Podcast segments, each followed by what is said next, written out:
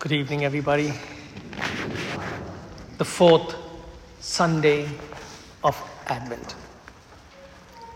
We hear stories of two people separated by a thousand years the story of David and the story of Mary. They were both beloved to God. They were both chosen unexpectedly. David, the youngest son of Jesse, was tending sheep. And Mary, a teenager, we don't know what she was doing right at that moment when the angel appeared to her. But they were both chosen for tasks that seemed beyond the capacity of human beings. This shepherd boy would become the king of Israel, and Mary would give birth to the Son of God. David, David, David would become the most honored king that Israel ever knew. And Mary would birth, give birth to the promised king of the world.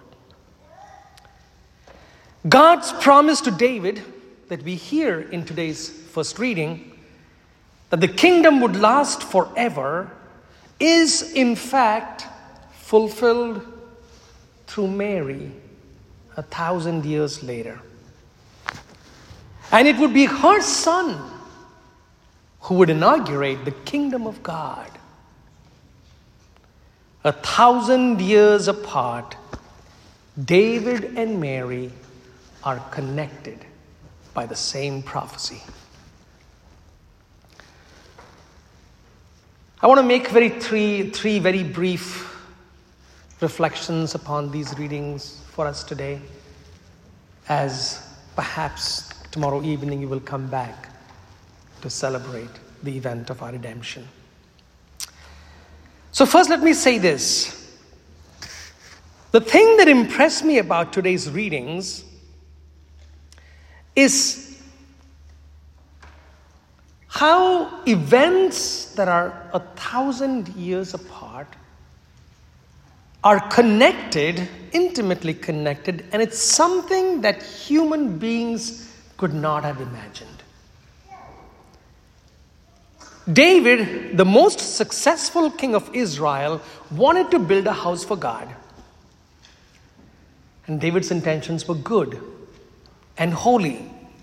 But God tells David that instead of David building a house for God, that God would build David a house. Now, from the big picture perspective, little did David and his successor Solomon know that a thousand years later, God would use the same promise to speak to a humble virgin named Mary to build a completely different kind of house and a totally different kind of people.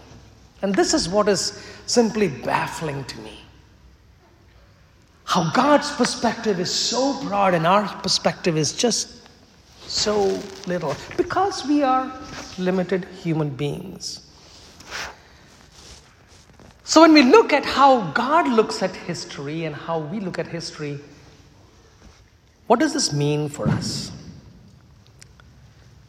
Folks, globally, Christmas 2023 is turning out to be a rather tragic one. At this very moment, there is a brutal war raging in the very land where Jesus was born, where he lived, where he died, and was resurrected.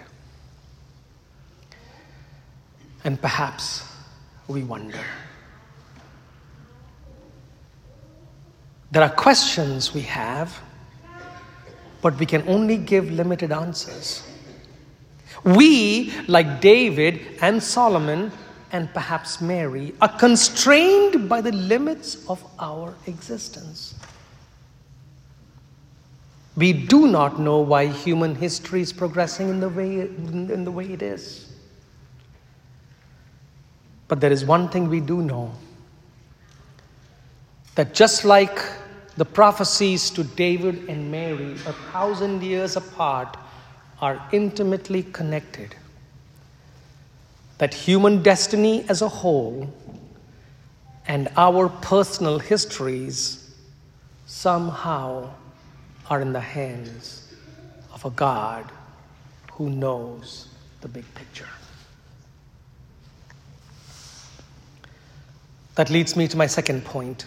To believe that God's perspective is, in fact, in play in the world and in our personal lives is what we call faith.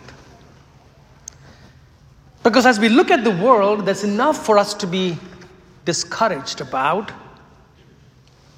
But to believe that somehow, I do not know how, but in somehow, that God's will is being played out, the ability to believe that is what we call faith. Faith not only in God, but also in human history. Ultimately, even though David's intentions to build a temple did not materialize, David had to trust that God would accomplish what God had promised in God's time. Mary, too, at the Annunciation, had questions. She asked, How can this be since I have no relations with a man? But somehow she had to believe that it would come true.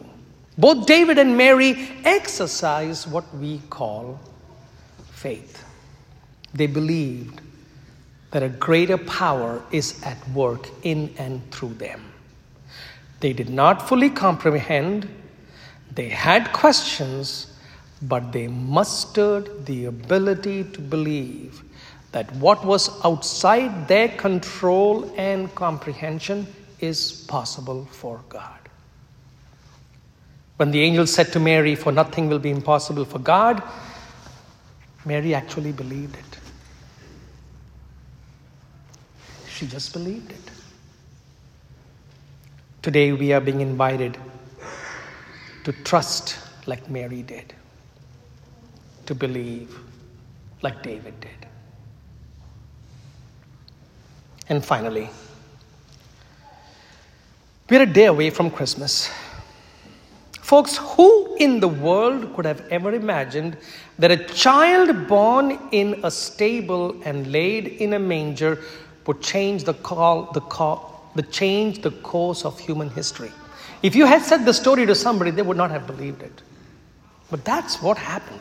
And who could have ever imagined that this powerless child would change the course of human history? So, a day before Christmas, I'm suggesting that we focus on our ability to believe. Are there areas in our life that we are finding difficult to accept? Are there areas in our life where we are finding it difficult to find God? As we look at the past and realize God's unimaginable work in human history, and in our individual lives. Could Mary's prayer become ours? May it be done to me. May it be done to us according to your word. I'm suggesting that a day before Christmas, we focus on that kind of faith, and that on Christmas Day, we take that kind of faith to the manger. Who could have ever imagined that humble bread and simple wine would become the very real presence of Christ? Who could have ever imagined that this is a possibility? As we bring bread and wine to the altar, let us bring our life before God. And who knows what God can do? And let us pray that as we participate in this bread and wine, that our faith and our trust in God will become like that of David, like that of Mary. May we be able to say, May it be done according to your word. People of God say,